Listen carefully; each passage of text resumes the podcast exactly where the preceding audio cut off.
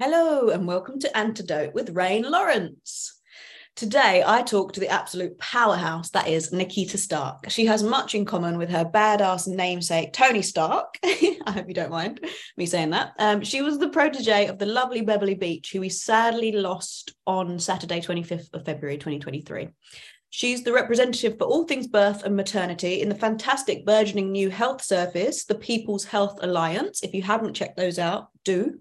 Her company, When Push Comes to Shove, supports the thousands of midwives who, seeing the abuse and trauma that they're expected to perpetrate in their industry, are removing themselves and who want to retrain in holistic birth support that promotes physiology and normality. Nikita recently spoke at the inaugural 2022 Better Way Conference, which is billed as Unveiling a Better Way for Health, Freedom and Sovereignty, and it will be on again in 2023, so look out for that.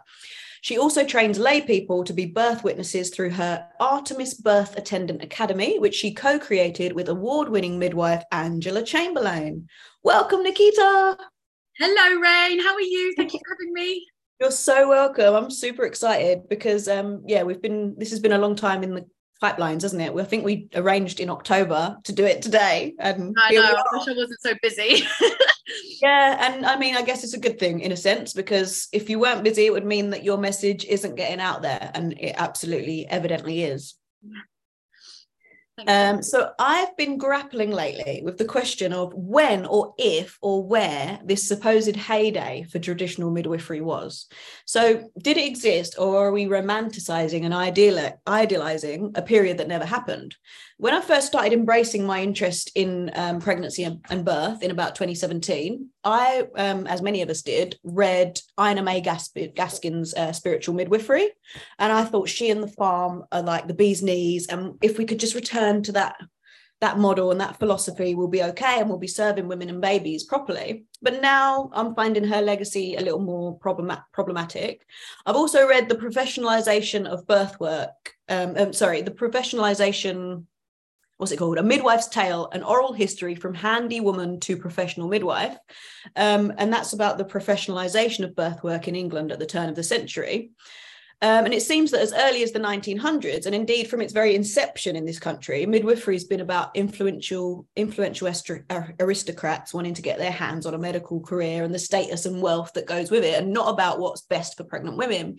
So how do you feel about this? Is there a past model that worked and that we should aspire to rejuvenate? Or is it just we need to completely rebrand, restart, refabricate what it means and what it is to be a midwife? That's a really interesting question, and I don't think there's an actual answer, but I'm just going to spitball here. Right. No, there wasn't a perfect model. I don't think there was, because to say that means that we're not actually evolving in consciousness. So, of course, we're evolving in consciousness. Things change, and then we have to, it's about returning to love every time, understanding the greater consciousness. Now, I think if you're going to come close to a perfect model of birth, it's actually taking the weight of an idea that there is a model at all, and labeling it that it should be look like this and it should look like that. If you read Judith Goldsmith's book, my goodness, it's about birth in Indigenous cultures, and the name has totally escaped me. Childbirth knowledge from around the world, something like that. I'm so sorry, I can't remember it. Right. We will research it and it will be in the show notes. So that book basically states that in Indigenous cultures around the world, if the tribes are nourished, they're not in survival mode, they don't have problems in birth. It's almost non-existent. Now, I think the fact that we have to have a model of what looks like or what it's meant to look like, I think that's probably our biggest flaw. Right. Yeah. I think the whole midwife should do this, and you know it should be governed by this. I think that's a flawed premise. I think basically women should be governing what's going on with midwives, and I want you to do this or not to do this. It shouldn't have this black and white. Yeah. This is what has to happen. It should be feeling centered and go with the flow. Now, yes, of course, with that will come issues. Not everyone has mental capacity, but with risk of sounding like an utter hippie, I think the reason we're in this mess is because we've forgotten who we are. if everyone actually aligned with their true nature and remembered their divine feminine and actually had an understanding of the collective consciousness, we wouldn't need to be sitting here debating what the maternity system should look like.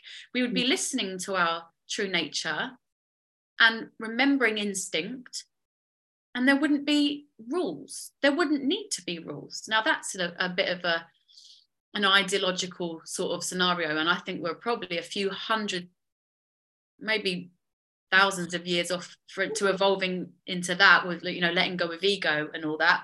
Maybe I'm wrong, but I basically, in short, the answer to your question, I don't know.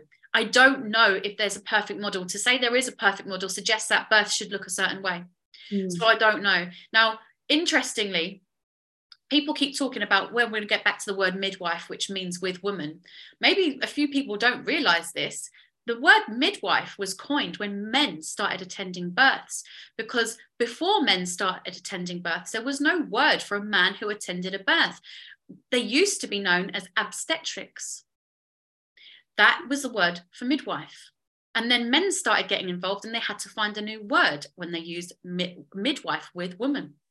Mm-hmm. Okay, yeah. So it's suspected. It's not as black and white as like, oh, you know, we used to have this wonderful traditional profession that they didn't do any harm and they knew exactly how to support and women were respected and it was this blissful heyday. No, that's not probably ever.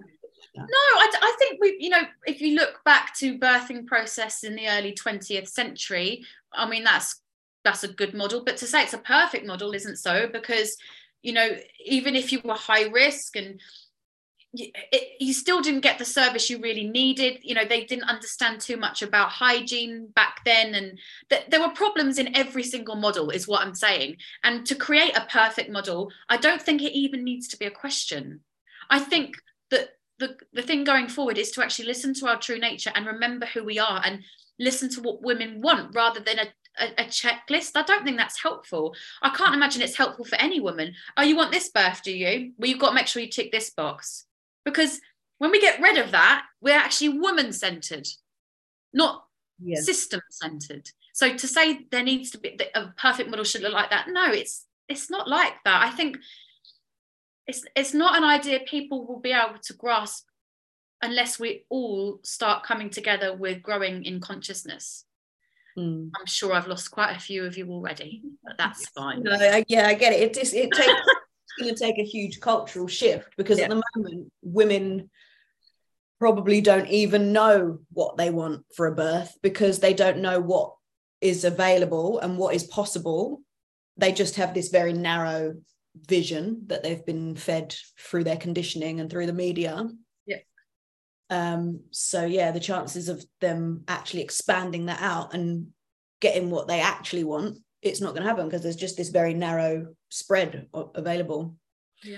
It's interesting that you mentioned the indigenous populations, because I think that that's somewhere that we often look and we think that they're this, you know, we valorize that side of things. So we say that the low-tech indigenous practices that haven't been like bastardized by technological advances, maybe that's where it is. And then it's kind of this unhelpful dichotomy between this Western capitalist advanced high-tech version and then this like archaic, dirty, non-scientific, degenerate one, which actually it's not like there's that or that, you know, there's a spectrum, isn't there, in between. Absolutely. Does it need to have this question? Like, it should be this or that? Probably not. Just women-centered will do. Absolutely. But then again, so I guess then the question is, in the UK at least, let's stick there because we're probably both most familiar with that. Have we ever? I mean, actually, I'm even answering my own question as I ask it, because if we look at what are they called? The women that were in, I think it was Hackney. And they had a tiny little practice, and their levels of home birth and their levels of safe. The Albany midwives. So if we look at that, that is kind of, if we could recreate that on a larger scale, then that would be starting to look like something to aspire to. So women are safe. Women are attended by people they know. Women are having physiological births, the majority of the time. I guess that's looking more. But there's only so much we can do with that model, because again, it all starts from even before you get pregnant. So it's, the safety outcomes are, it's multifaceted. We all know that you've got to be healthy and you've got to nourish your body, but what about the mother wound? What about that? What about the spiritual legacy from mother after mother after mother? Because how can you go through pregnancy and childbirth with a perfect outcome when you've got so many blocks? So yeah, we can do stuff on the outside, present good environments and teach women about nutrition. But I think until we get down to the nitty-gritty of understanding our emotional, spiritual blocks, we'll still have a long way to go. But that's fine. That's work in progress. That's what evolution's all about, spiritual, emotional. And I don't think many people really understand the idea, and the true concept of wellness is actually based on mind, body, and soul. It's, they focus usually on just one thing, body. And then furthermore, on every single one of those points, as in mind, body and soul, disease is only caused by three things, which is toxicity, deprivation and trauma. So you can have all three on the level of mind, body and soul. And until we start really understanding that and exploring that and helping women with their trauma. So when someone gets pregnant and, their body is showing them that they've got terrible hyperemesis, they keep vomiting all the time, it may not just be a physical problem. What's going on? What are the emotional blocks? What's happened to your mother, your grandmother in childbirth? Or not even in childbirth, abuse. That's a legacy. Has it happened to your mum? Has it happened to your grandmother? What are you carrying? And are you going to cut the ties, or are you going to carry the legacy on? But this is a huge discussion that will happen over the next few hundred years. And there will start to be a shift. There is a shift now. People are starting to understand and respect the whole spectrum rather than just focusing on one thing. And more to the point, forgetting that they need to focus on one thing. And it's so open, like, my gosh, to say this one model fits that one. No, because there are so many different types of people who have got an emotional trigger or a spiritual legacy they're carrying forward, or an illness. How can one model work when there are so many variables within health? We're so unique, aren't we? Yeah. I don't know if you've looked at Gurdjieff. I don't know. I think he was an Iranian philosopher. Could be wrong. But when I was reading him years ago, and it's very dense and it was too much, to be honest, but I remember one line of his book that I was just like, oh my God, and I've never forgotten it. And he was saying that we're so unique, each individual human is so unique as to be almost like a species all their own kind of thing. So yeah, if you think about it like that, and it really resonated with me, I felt like that felt very true. Like, if that is the case, we're like 7 billion, I'm one of 7 billion unique species. Yeah. So yeah, it's not going to be one size fits all. So that's why one answer will not fit all, and it has to be woman-centered. Yeah, like it's definitely. I'm definitely seeing the shift that you mentioned, but I'm also wondering, like, so I'm on the steering group for the Association of Radical Midwives. They've been going since 1976, attempting to reform and improve midwifery services in this country from the inside out. It's an organization primarily made of midwives and student midwives, and honestly it seems to be perhaps in the worst state that it's ever been. Do you feel like that's like a good and necessary step whereby it peters out entirely and we get to build on brand new, or do you think there is scope for reforming the current way that we do birth? No, the system works perfectly well for the system. I think I knew your answer.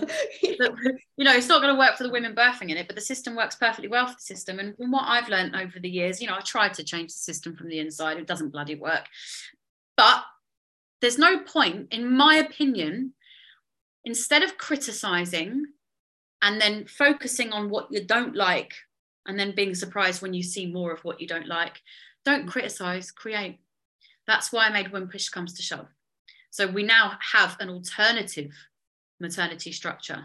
We don't have to go with them. We can come with us, or we help you navigate the system. We've now got nearing 200 birth practitioners in 8 countries. So When Push Comes to Shove. These are, yeah. Amazing. So the idea was, instead of me sitting there and criticizing the system and saying you should be doing this and the other, it's none of my business. I'm just created. And do you know what? There was an amazing interview I saw, and it really resonated with me on a spiritual level. There was a woman who was 105 years old, and she was being interviewed, and they asked her the question, what's the key to longevity? And she said, minding my own business. And I thought that was blinding, because it's true. When we do mind our own business and we focus on what we are creating, we don't need to micromanage what everyone else is doing in order to be okay. When we just focus on our own center of well-being and what's good for us and create rather than criticize, everything has a ripple effect. Now, I'm not here to say don't use the NHS. You can if you want. I'm here to go, here are your options. I'm not here to say have a free birth in the woods, you know, with a fire and whatever rituals. I don't care. Give birth how you want to give birth. It's none of my business. I'm just here to go, do you know, you've got this option and that option, and if you would like us to help you navigate the system, here's a birth attendant in your area, here's one in your area. And it's about personal choice. We also specialize in human rights and understanding how the system works. So if you do decide you want a toe in the system, we can go, do it like this, your choice. What would you like to do? Here's our advice on navigating the system, totally up to you. But everything is the same at When Push Comes to Shove. Everything is centered around love. I train doulas, doctors, midwives, and physiological birth. But our courses are all centered around self-development and love, because you can't go out into the world fearful and then expect things to go correctly for the woman you're supporting. You've got to leave your judgment and your preconceptions in the rearview mirror. It has to come from love. This is why I always say I don't want to train everyone. I want to train the right people. So when they come through to the courses, we're making sure that they have the tools to become the best person they can be and grow every day. Because if they are working on their self-development, there is a ripple effect to others around them. And it's all love-centered.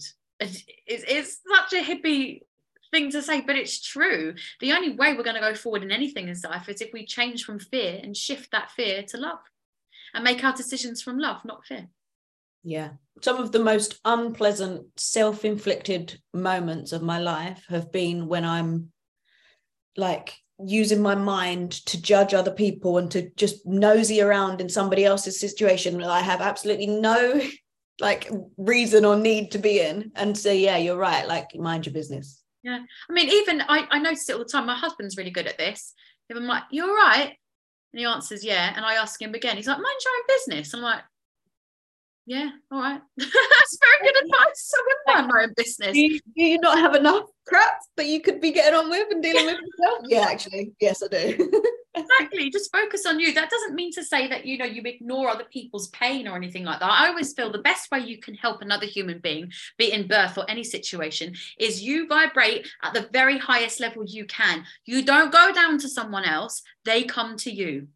Yeah. You vibrate on a very high energy, a beautiful vibration, and you remember who you are. That's how you help other people. You don't focus on the pain and the poverty, because you're giving it more attention and it will keep appearing. Yeah. You focus on doing the very best you can with your life and serving the world in the best way you can with love, without succumbing to the fear.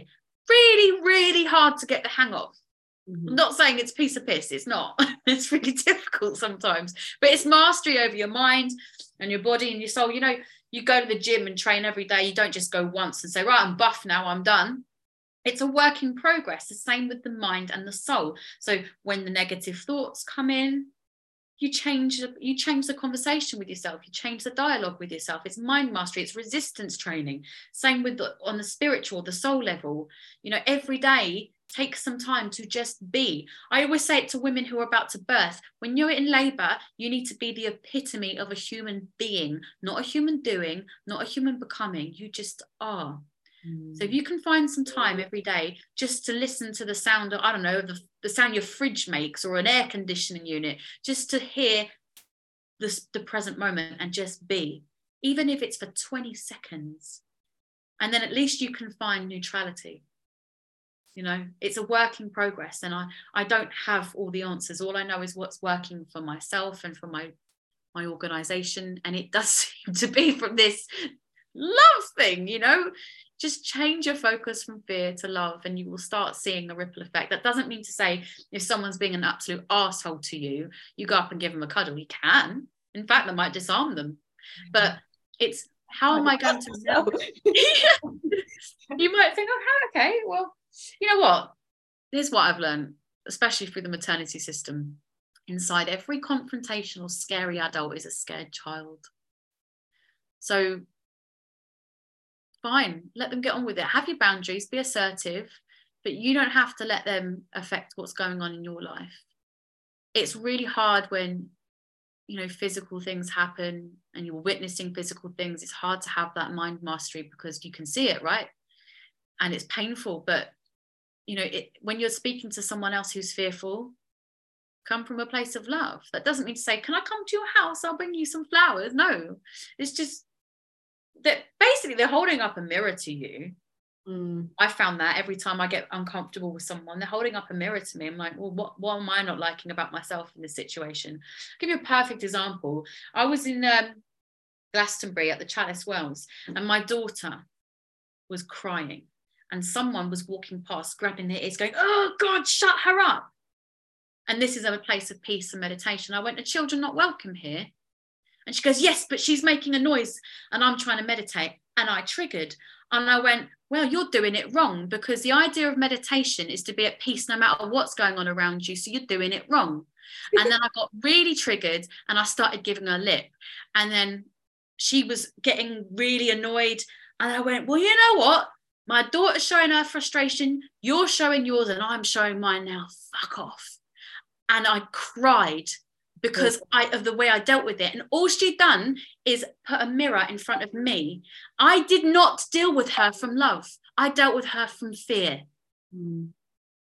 That's what I'm talking about. I could have been much kinder, but instead the adrenaline went because I'm being attacked and I'm in survival mode. So I get all gobby. That was awful. And I spent the rest of the day so upset with myself that I handled that like that. I was not happy.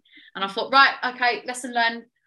Make your decision from love next time, not fear. It's such a training ground, isn't it? Every day we're given something that we can work with, and we either handle it one way or the other and deal with the consequences. Am I really, really unevolved that I actually, I get a kick out of doing things like that. Like, it's almost like some part of me enjoys being angry and letting it rip, even when it's on someone else who perhaps didn't deserve it. You know, I don't have that guilt that you had after. I have this more like, oh, that was quite nice, actually. I don't know, maybe I've had to suppress anger in my childhood. So now I'm like, any opportunity I get to let the lid off a bit, it like, I don't know. Just tell me I'm super uninvolved and we can move. No, I don't think that at all. I think that's a reaction from trauma. Because I used to experience the same thing. I used to love that. I used to absolutely love that because it felt like a release for me. And it was a misguided release, but I used to do that all the time and I felt good and I had no remorse about it whatsoever. And it's not saying that you should feel remorse. You're at the stage of your journey that you're at, and there's no competition. There's no you should be here and you should be here. That is what's making you feel good. You either reevaluate your values or you don't. And you will keep behaving and doing things in a way that serves you until it no longer serves you. So no one should be judging you, including yourself, by the way, because, you know, there are people in this world that are paid to criticize. You don't need to add to it. Yeah. So be kind to yourself. You don't need to judge yourself. You know, and if you feel good, you feel good. So what?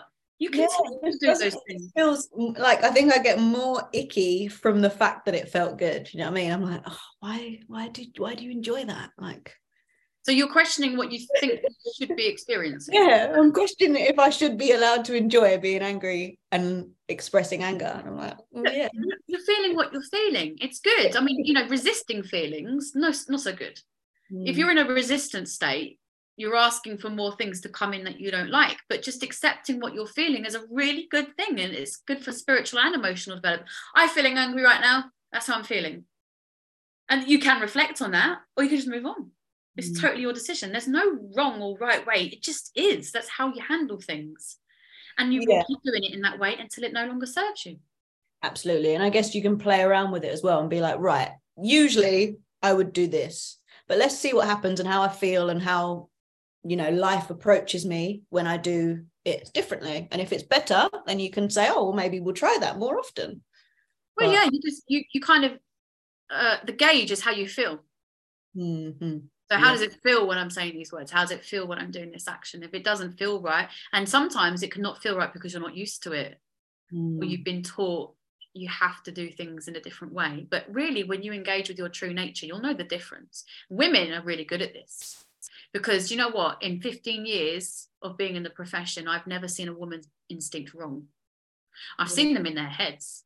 Oh, I'm not sure. Did the baby move? I'm not sure. That's being in your head. I've never seen a woman's instinct wrong, ever. And you know, women know, like, it's in relationships, they always say that, you know, I'm generalizing here and I don't mean to offend anyone, they say that women will stay in a relationship until they're unhappy and leave, men will stay until they find another alternative, right? That tends to be the same, right? But I think the reason women do that is because women have a much easier time of connecting their knowing in their brain with their knowing in their heart. So, well, intelligence and their wisdom, they can connect. When they've made a decision, they'll move on. But because men are more logical, it's more difficult for them, not all, it's more difficult for them to kind of reach that. And on that note, intelligence and wisdom, this is what I see is the issue within the maternity system. In any system, there's a malignancy in consciousness, right? And if the system are walking around thinking, right, I'm in my head here, I've got to think, you've got to act like this, this person has to have this guideline in order for the system to work well together, and you've got this ailment in pregnancy, so it makes you this, that, and the other. That's intelligence at play, right? That's ego. That's a good thing. We've been evolved to have this ego for good reason. It's intelligence, it's working with problem solving, etc., etc. But, and there is a big, big but, intelligence without wisdom is dangerous. You don't ignore one or the other. You have to work with it. And we can see the people in the world that do that. And you can see how they're unaffected by people's opinions. They just go and do their work because they listen to their wisdom, and their wisdom allows them to listen to their head and understand and guide. But if you're just going to keep going on one thing, i.e. intelligence, and all the doctors and all the science are saying this, that, and the other, and you ignore your wisdom and your inner guidance system, it's dangerous. It's so dangerous.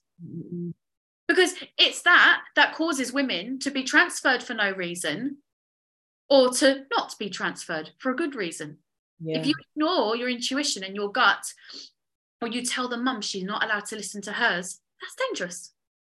Yeah, it feels like we've been on that intellectual intelligence train for God, maybe hundreds of years, maybe thousands of years. Do you see the wisdom coming in now? And you know, we've got some major planetary shifts. I don't know if you're into astrology. We've gone hippie, so I'm going to go full hippie. I'm going to up your hippie. Go for it. I think is it Pluto's moving and Saturn's moving, and it's supposed to be heralding massive shifts. Do you see them happening globally, and do you see them happening in birth? Yeah, I do, and I've got the statistics to prove it. Good. Because our 2022 statistics compared to the national average is just outstanding. 100% of our so if you gave birth with When Push Comes to Shove birth keepers last year, 100% of you gave your children human milk. Wow. 100% of those women who birthed with us had spontaneous vaginal labour. Like, there was no C-sections or inductions booked in.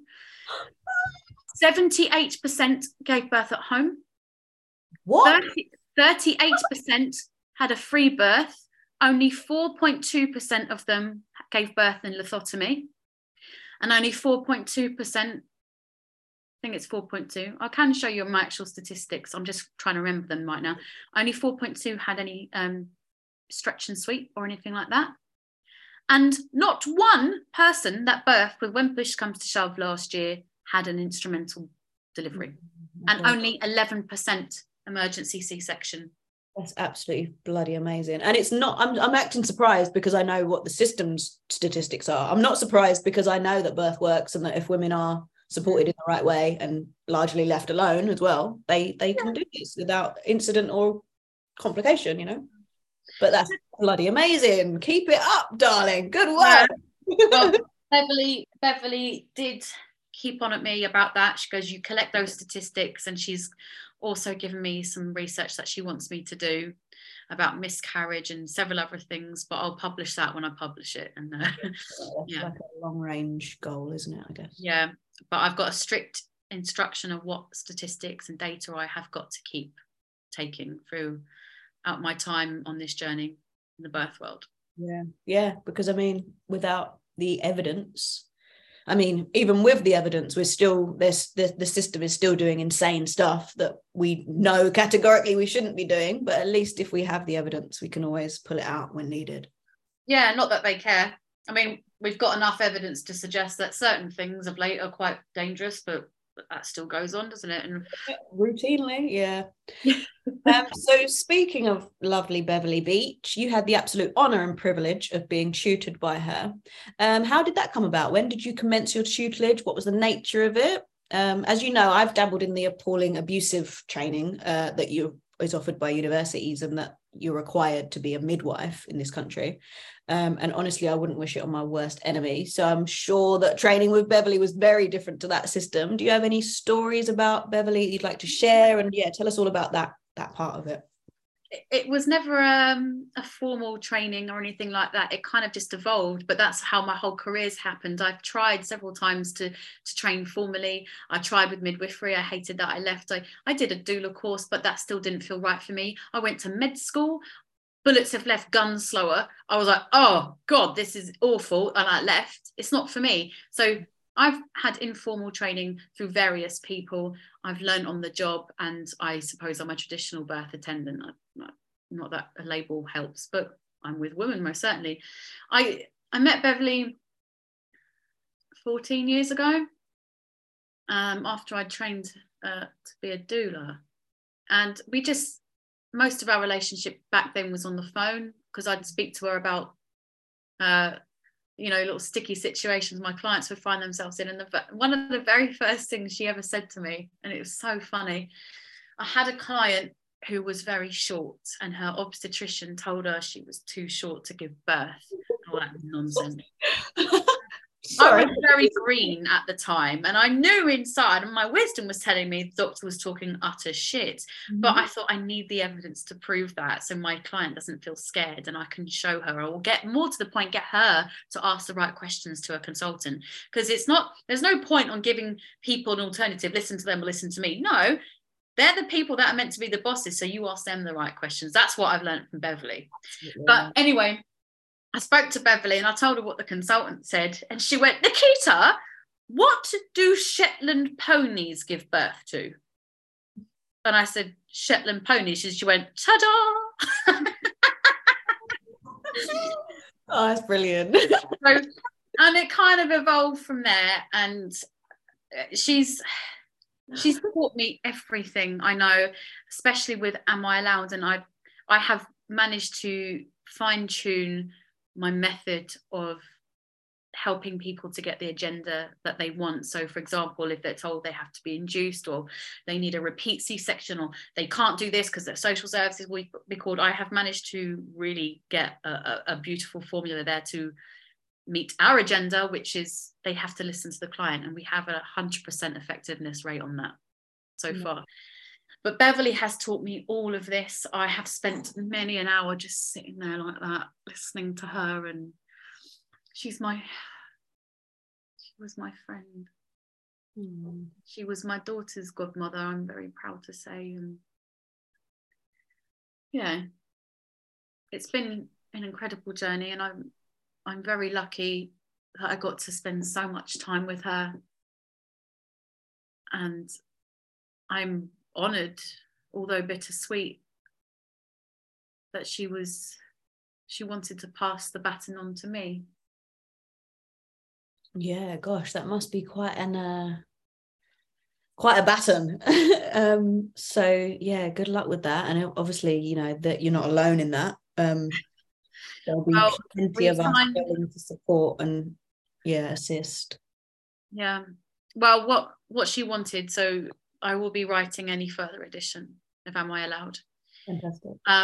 With checks from Nadine Edwards, Dr. Nadine Edwards. So when I've written the new editions, I will send it her way. She can check and we can kind of make sure it's correct and what Beverley would want. I had a frank conversation with Beverley about 2 weeks ago, and I said, I will carry on your legacy with every beat of my proud heart, but I'm doing it my way. And she said, okay. I explained what that was.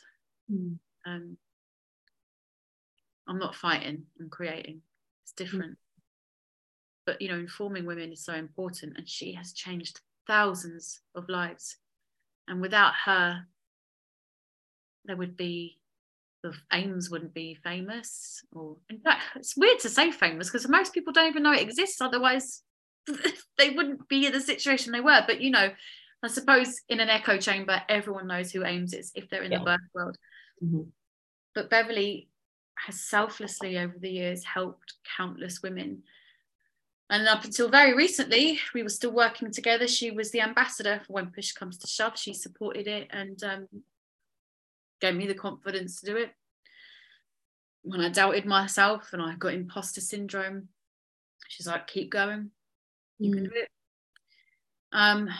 And then I'd get complicated cases, you know, social services. Beverley would help. She still does help me, because even recently I got a call the other day about a case, and the first thing I do is, well, what would Beverley do? Mm. So she still will help me. She will continue to help me. Absolutely. Channel your inner Beverley.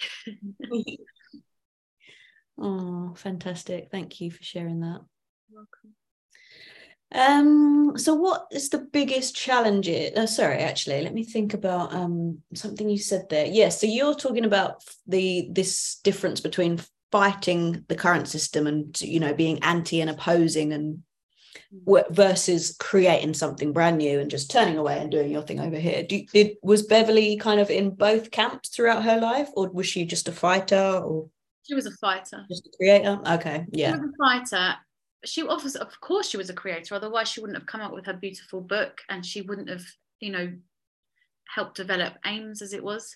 That, but she understood that there needed to be another way. But Beverley's hand in it was to challenge the system and to get women to take responsibility for their health and for their choices.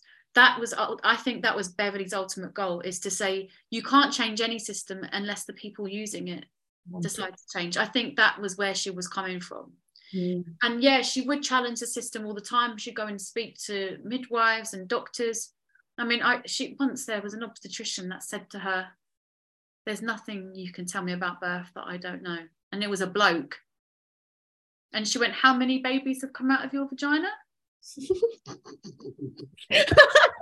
And then she's awesome. And then apparently that doesn't matter. He didn't need to have that in order to know everything about birth.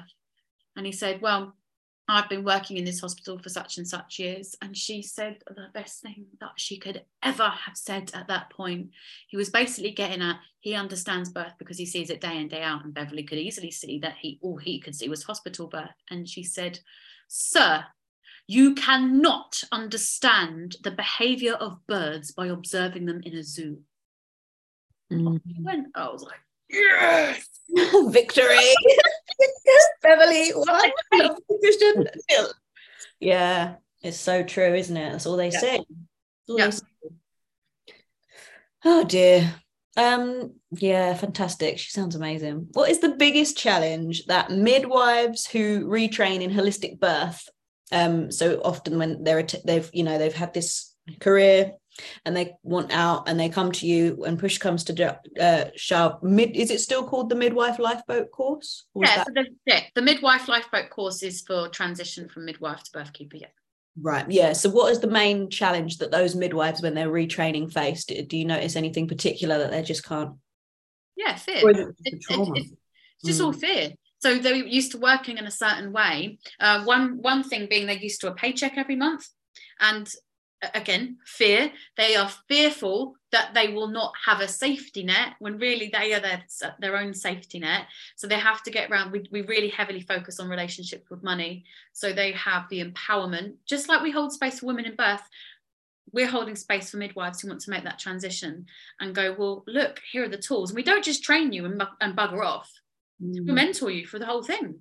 And I'm so proud to say that not in a midwife lifeboat course alone, in the doula course, everything else, 60% of women who train with us within 3 months are offered work directly through us. So that's an insanely high number. Great, yeah. Conversion. So yeah. Because we get so many phone calls, so many emails, I need a birthkeeper or doula in this area, in that area, we'll offer you work. And I can tell the ones that are going to succeed because they come in with a blank slate.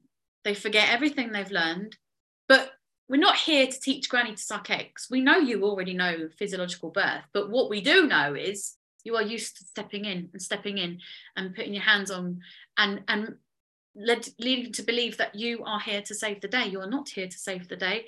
That's the woman, and you're here to listen to her and what she wants to do. And you are there to say, well, this can happen. What do you want to do? You're not there to intervene and take the power away from anyone. There's a fine balance. And it's not that black and white. They are very, very fearful of, well, what if this happens and what that happens? But what I found from the women that have trained with us, the very things they were fearful about, they're just not seeing anymore. Mm-hmm. But that's only because they're doing the work with themselves, and then they're attracting clients into their lives that are doing the same thing. It's like a cosmic sieve. Don't call me that. Oh, no. I'm a cosmic sieve sometimes. Oh, I think we all are, aren't we? And, yeah, we kind of need to get better at... We need to get smaller holes. We all need to get fine holes that only let the glorious in. Well, we let whoever we're asking to let in. And I think, wouldn't it be really good if every single person that we came in contact with in our lives had a little badge that said, I'm your vibrational match. That would make it easy. You'd remember, wouldn't you? You'd be like, oh, you'd be like, oh. I better not call you what I was about to call you. So it must be quite difficult to write a birth attendant course like you and Angela have. So, because obviously now we're seeing that birth attendants... it's kind of a little bit of a tricky, like, legal grey area, because obviously you don't want to be accused of attending a birth and posing as a midwife. Mm-hmm. So it's like, you know, you're not supposed to really do anything clinical as a doula. Yeah. You're not going to be taking people's blood pressures or offering vaginal examinations. So what do you actually teach in your Artemis Birth Attendant Academy? Well, we teach natural, normal birth. We don't teach any clinical skills. We can teach you what to look out for, mm-hmm. But we don't teach anyone to intervene. We teach you that it's your responsibility to take responsibility for yourself, and it's your client's responsibility for them to take responsibility for their health, that how they navigate their medical care. So we're not here to say, look, ditch your clients or anything like that, but it's very, very clear you do not do any clinical practice. And also, we don't just teach you that. We teach you the legal stance as well. What is the definition of acting as a midwife? I mean, right now, it's like, ignore exactly what the woman wants and just say, no, I'm not coming to home birth. That could be the definition of a midwife right now. But aside from the jokes, we have to know exactly how you're operating. You're not there to start intervening and going, oh, I'm here to save the day. I brought my BP machine. No, you're there to actually... help life, well, welcome life into the world with the mother, but being there as a wise presence and just showing her love and going in with an open mind and an open heart. You're not there to save the day. You're not there to put your hand inside someone. That's not what we're teaching. We are teaching across the spectrum, like literally everything you can imagine in a year's course. So yeah, we teach you physiological birth, history of the midwife, the history of the birth attendant. We teach cranial osteopathy. We teach marketing. So we can't just teach you and leave you and think, oh, we can do your business yourself. You might know nothing about it. You might not know how to be an entrepreneur. So we teach you SEO, how to optimize your website. Okay, so yeah, it's really broad. It is broad. We teach about vaccinations. We've got Jacqueline Dunn on there. We've got homeopathy, naturopath doctors, huge spectrum.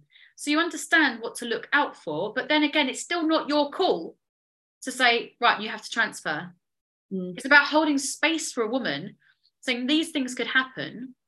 But, it's not, again, we're not teaching a black and white model. We are just teaching you on a level of spiritual how to be with another woman, using yourself as self-development. And if you have that beautiful connection with your true nature, you'll have a ripple effect on whoever's around you. We've got amazing people teaching on the course. We've got a psychotherapist and a shaman.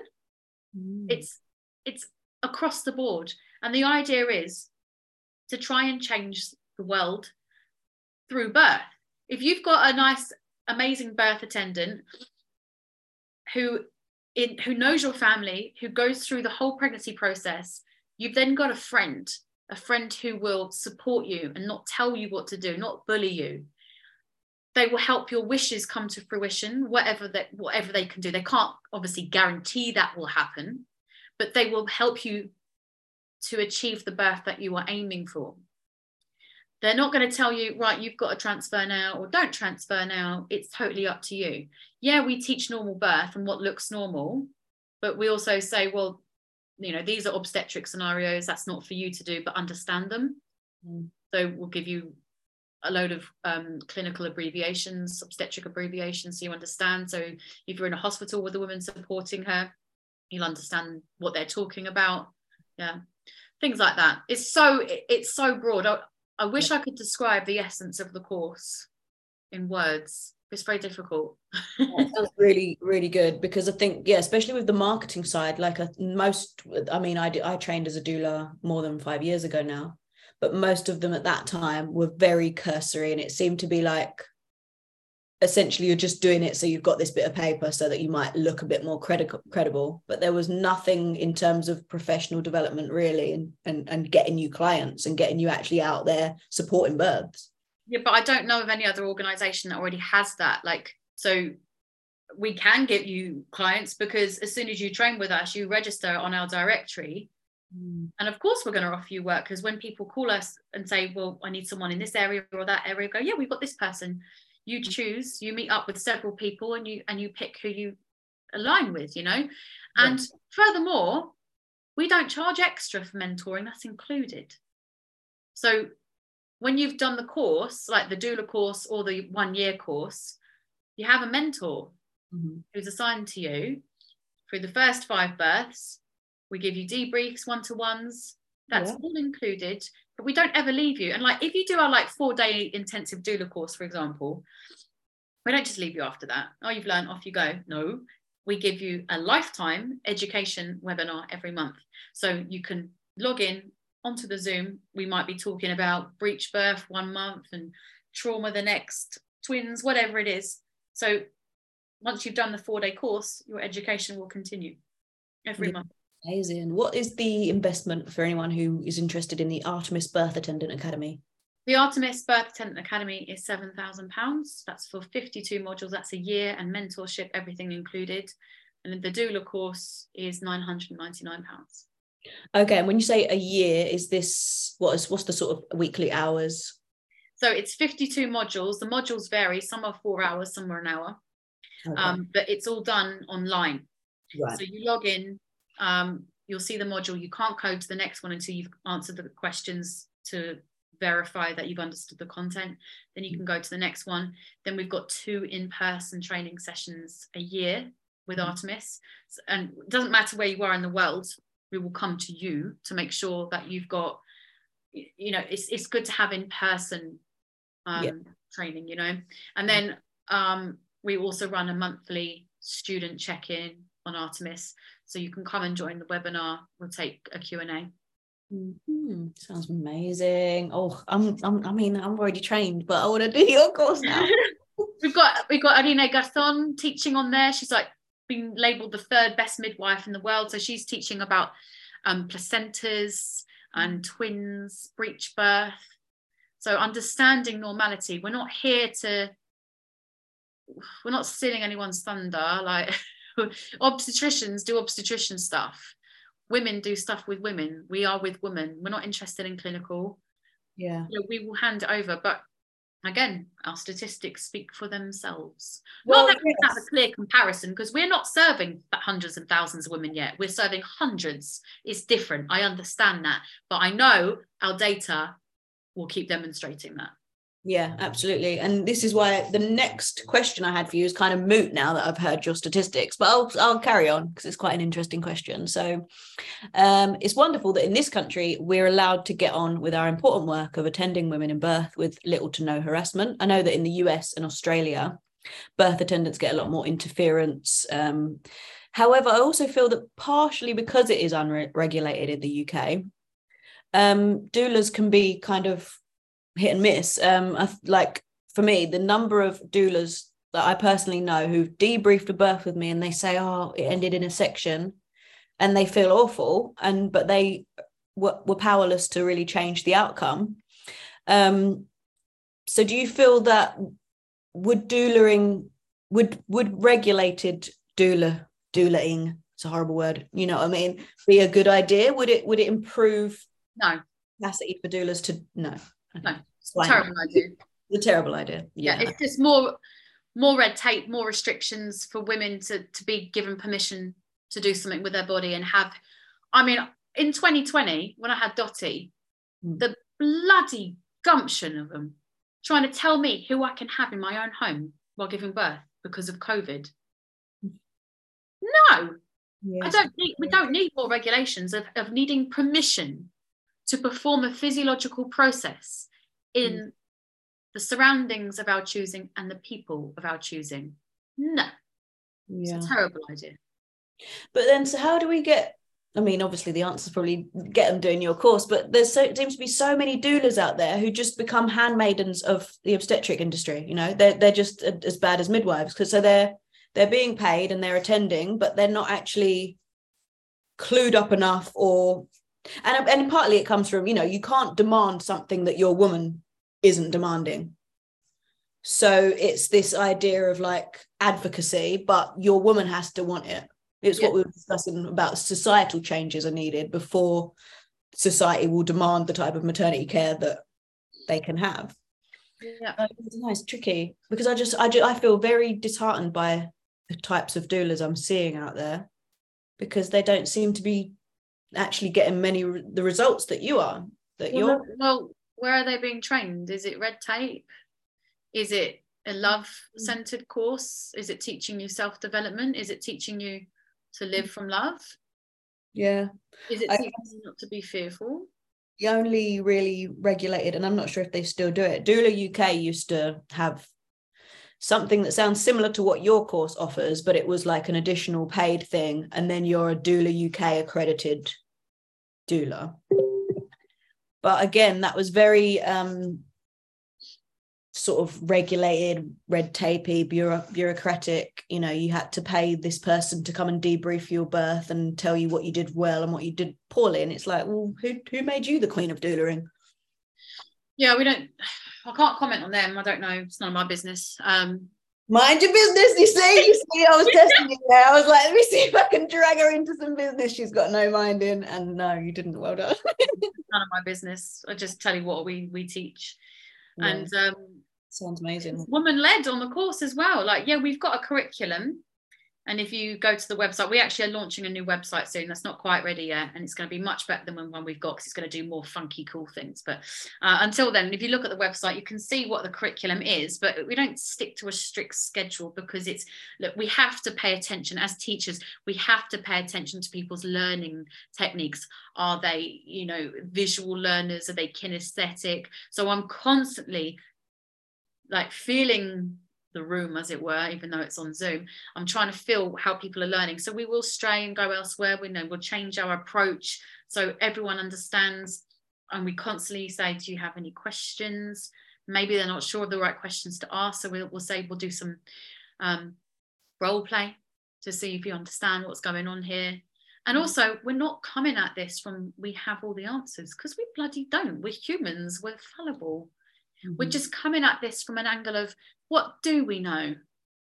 And what can we do to make, because do you know what? In these monthly Zoom meets, we end up learning more as teachers. So myself, Rachel, Angela, we end up learning more ourselves from other people's experiences, and maybe think, oh, well, how can we approach that next time? And how can we come together to maybe change that outcome? But then it's not about micromanagement. You know, you don't go into the birth world to think you can micromanage an outcome. I want the woman to feel like this. She doesn't feel like this. This midwife doesn't feel like this. I want the midwife to do that. I want the consultant to do that. Forget it. Don't micromanage other people in your life. Because, look, there's a really good saying, an intelligent person thinks they can change the world. A wise person will go and change themselves and go within, right? So that's the idea of our course. We're like, we don't have all the answers. We're not here to go, this is our agenda, this is our agenda. You've got to feel like that. You've got to behave like that so I can feel like this. No, that's micromanagement. You're not capable of just feeling like that. Like, yeah. Just make yourself feel like it, regardless of what all them are doing. Yeah, exactly. So you feel how you feel. You understand your boundaries. You keep assertiveness, but it's approaching people with kindness and love and no judgment. When you start bringing judgment into the room, you failed, because any preconceived notions of, oh, it should be looking like this. Yeah, I know, obviously, if a woman starts bleeding hideously, there's a problem. But does that still mean you have to be fearful? Mm. Or does that mean she's bleeding? What can we do? Mm. Not that you as a doula are there to stop anyone's bleeding, but you can pick up the phone and call 999. And then, because you know so much about how human rights can be delivered within the maternity system, you can then advise your client, or sorry, provide them information to make informed decisions. Mm. So when your client is being told you've got to be induced because you've got a big baby and your baby will experience a shoulder dystocia. So what we will teach you is, again, it's not we are saving everything. We're the total opposite and we're the antidote if that. No. We don't mean that at all. So we'll say, when push comes to shove, doula should say, okay, they're telling you that you've got to do this. It's not up to you to prove your body will not fail you. It's up to them to prove it will. Mm. So here are the right questions to ask them. So you think my baby's going to get a shoulder dystocia because it's big. First of all, can you please define big? Mm-hmm. Second of all, can you please answer what's your margin of error in scans to determine the size of a baby? When they answer that, it's game over because you won the argument. Yeah. This is like really bad, isn't it? 20%. And then you can ask, what percentage of the induced babies at your trust will end up in the neonatal intensive care unit? Mm. What percentage of babies that have a shoulder dystocia were induced? And what can babies who are small experience a shoulder dystocia? You know, you have to ask these questions, because here's the reality. We've been so indoctrinated as women that the white coats have all the answers. We're not here to say we've got the answers, but we can certainly show you, okay, you trust these people, totally understandable, ask them this. Mm. And then all they've got there is yet more information to make an informed decision. We're going to hope that they come back with the correct answers and the right evidence to back it up. Mm. So if they provide you with this information, then you can make more of an informed decision, can't you? Win-win. Yeah. But we're not there to go, oh, no, you shouldn't give birth at hospital because this, that, and the other. Or no, you shouldn't give birth at home because it... No, that's not our business. What do you want to do? Here's some information. You know, and not everyone's capable of that, by the way, because we do have such thing as an issue with mental capacity. But that's when you take an entirely different approach. Mm. And but it's not a one size fits all. It doesn't work like that. I mean, the very first question you asked me was which model works. Models don't work. So we're human beings. We don't have a textbook.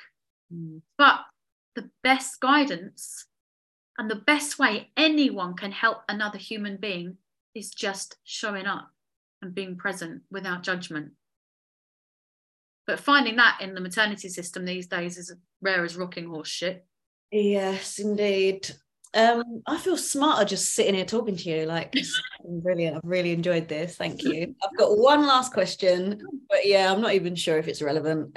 Respected obstetrician turned physiological birth advocate Michel Odent has written a whole book on how our current system of birth that we obviously have no interest in, and it's not our business, is having dire consequences on our society, our children, their health, their development, and it's largely due to the absence of this, of the love and bonding hormones that our predecessors would have been born with.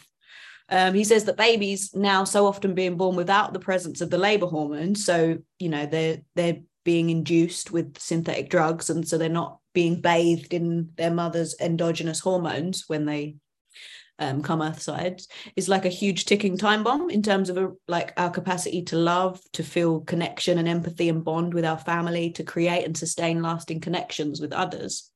How long's that been going on? Do you agree with Michel Odent? Do you see that these devastating results of this model already? Do you think we can recover it? And is it linked with and part of the transhuman agenda?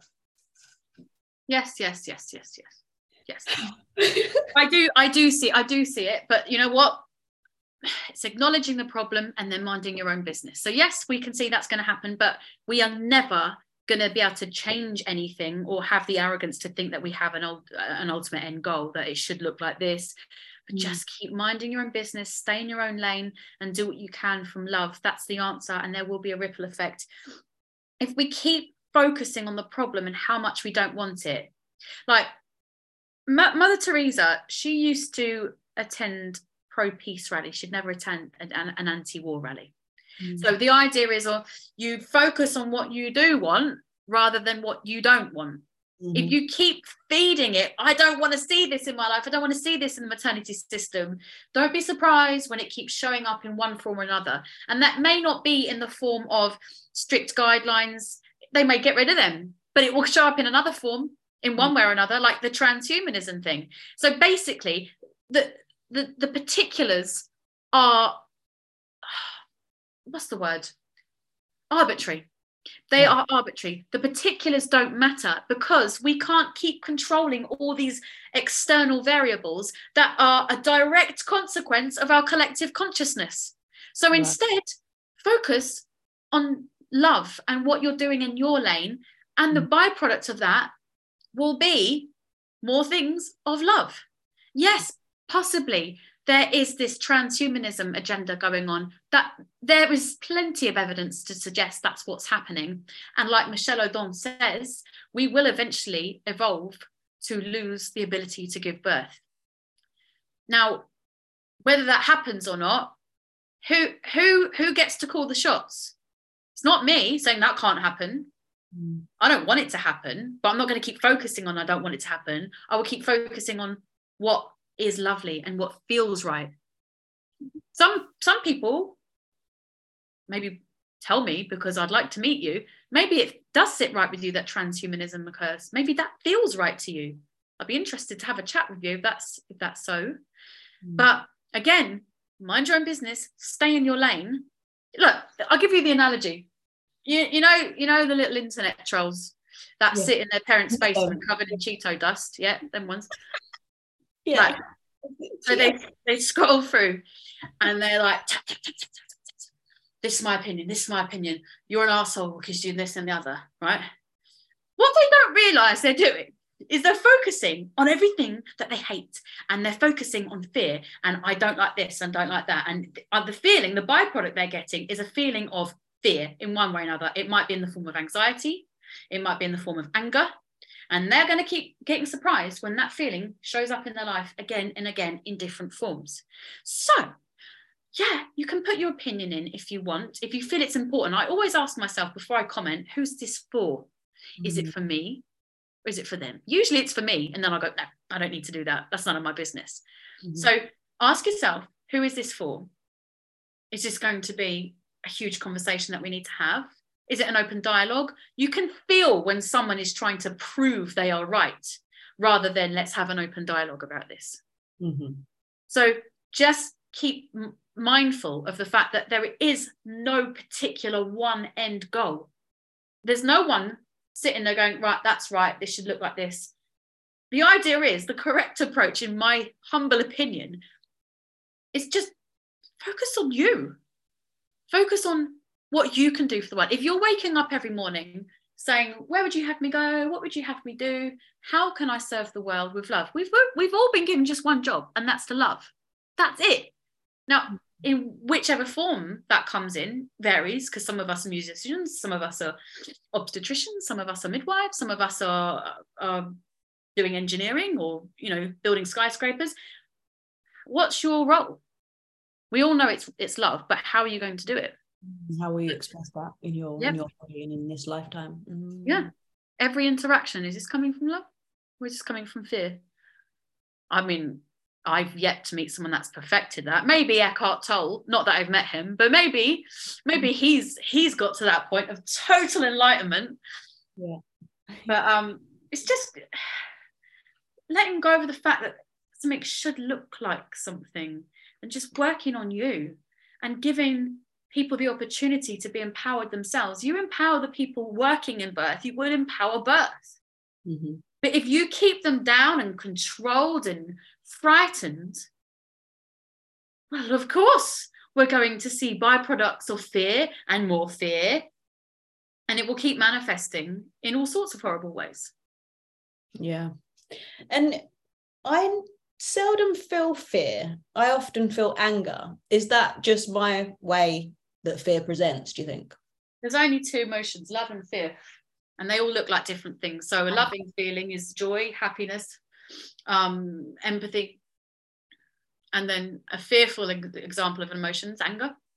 So I can't be angrily loving. I can't be lovingly angry. Do you think you can? I don't know. I feel like I could. Okay. Yeah. But there you go. I'm not saying that's correct or wrong. I don't want to be like, I feel like I could also delude myself into thinking that, so that I can be angry without like worrying or consequence. So yeah, I'm not sure. I have to explore that a little more in my life. I can't remember the last time I had anger from love. Mm. I mean, I could really make it a bit convoluted and think, well, I love my child, so therefore my angry response was from love. But no, yes, I may love my child. The angry response was from my fear of something bad happening to my child. Yeah. So me personally, I'm not saying this is for you, that's for you to answer, but my anger has never come from love. My anger has come from fear. Yeah. Everything. I can't think of a time where I've gone, oh, I'm lovingly angry.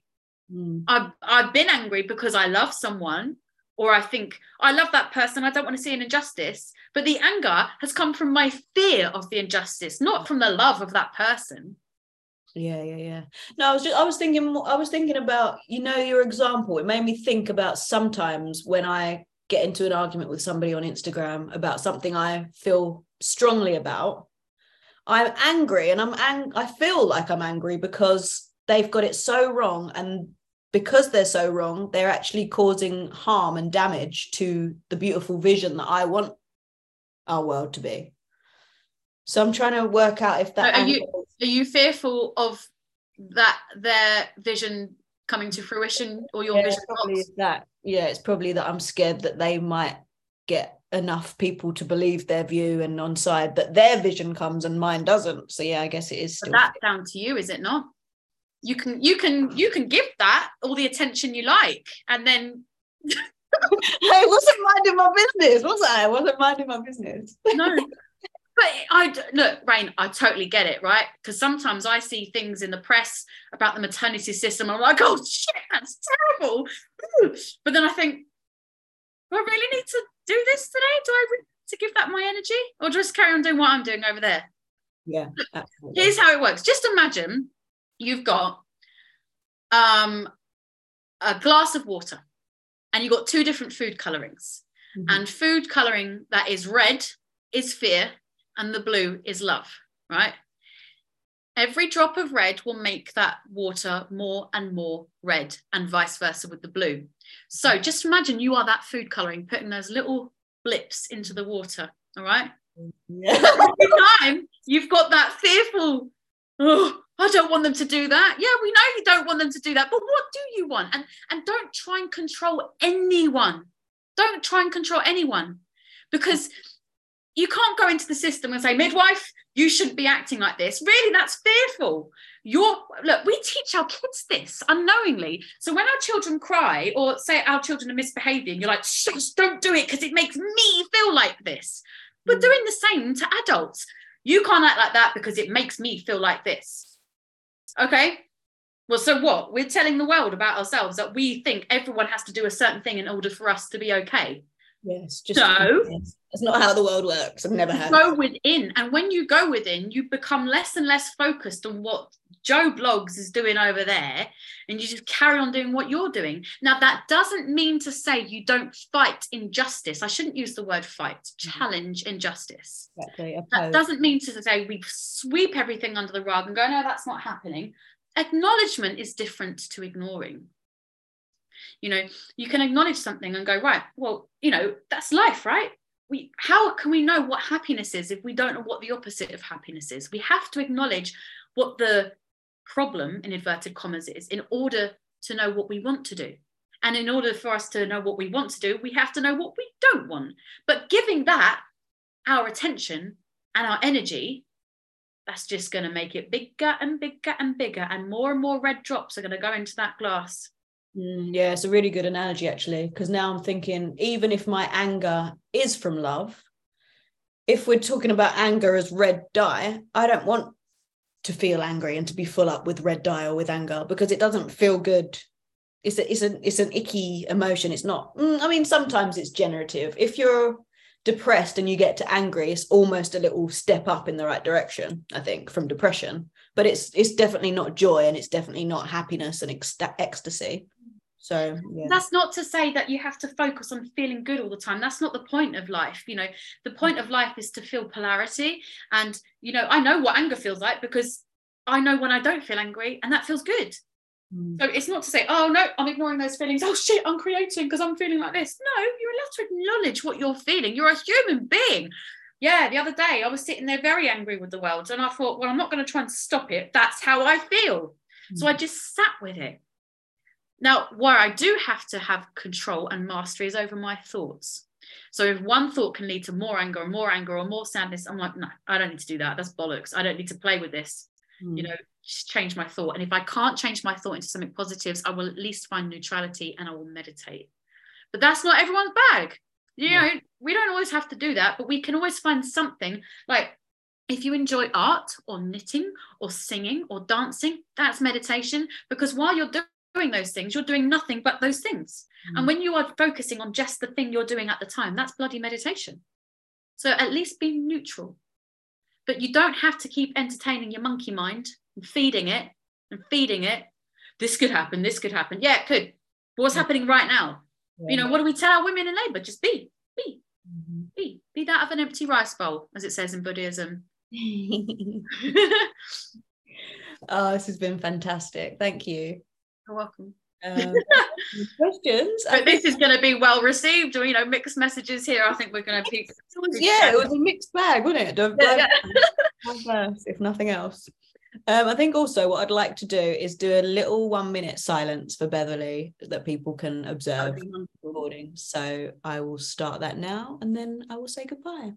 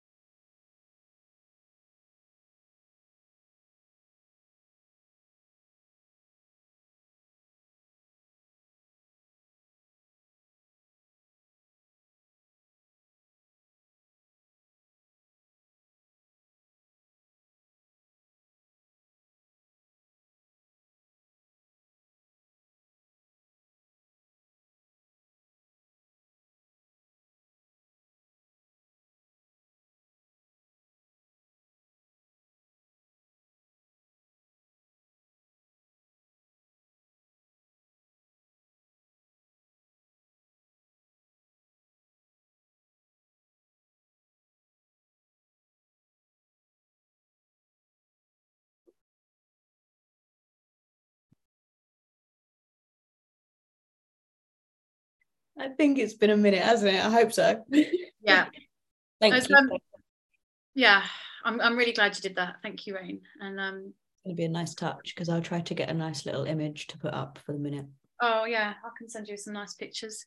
Yeah. And if anyone watching wants something nice and, well, positive to go and focus on after this, I wrote a song called Breathe Again. So look it up on YouTube. Oh, yes, please. I'll pop that in the show notes as well, the link. Midwives, women giving birth in the video. Yeah, Breathe Again, Nikita. Got on Sky News with that. No one cared. Fame at last. Well, no, they really didn't care. All they cared was at the time was COVID and the royal family. Birth's not important. But anyway, I kept minding my own business. Yeah, the theme. I think I might have to call it Mind Your Business this episode. Yeah. You should. You should. All right. Thank you so much, my darling. We'll talk again soon. All right, take care. Bye bye.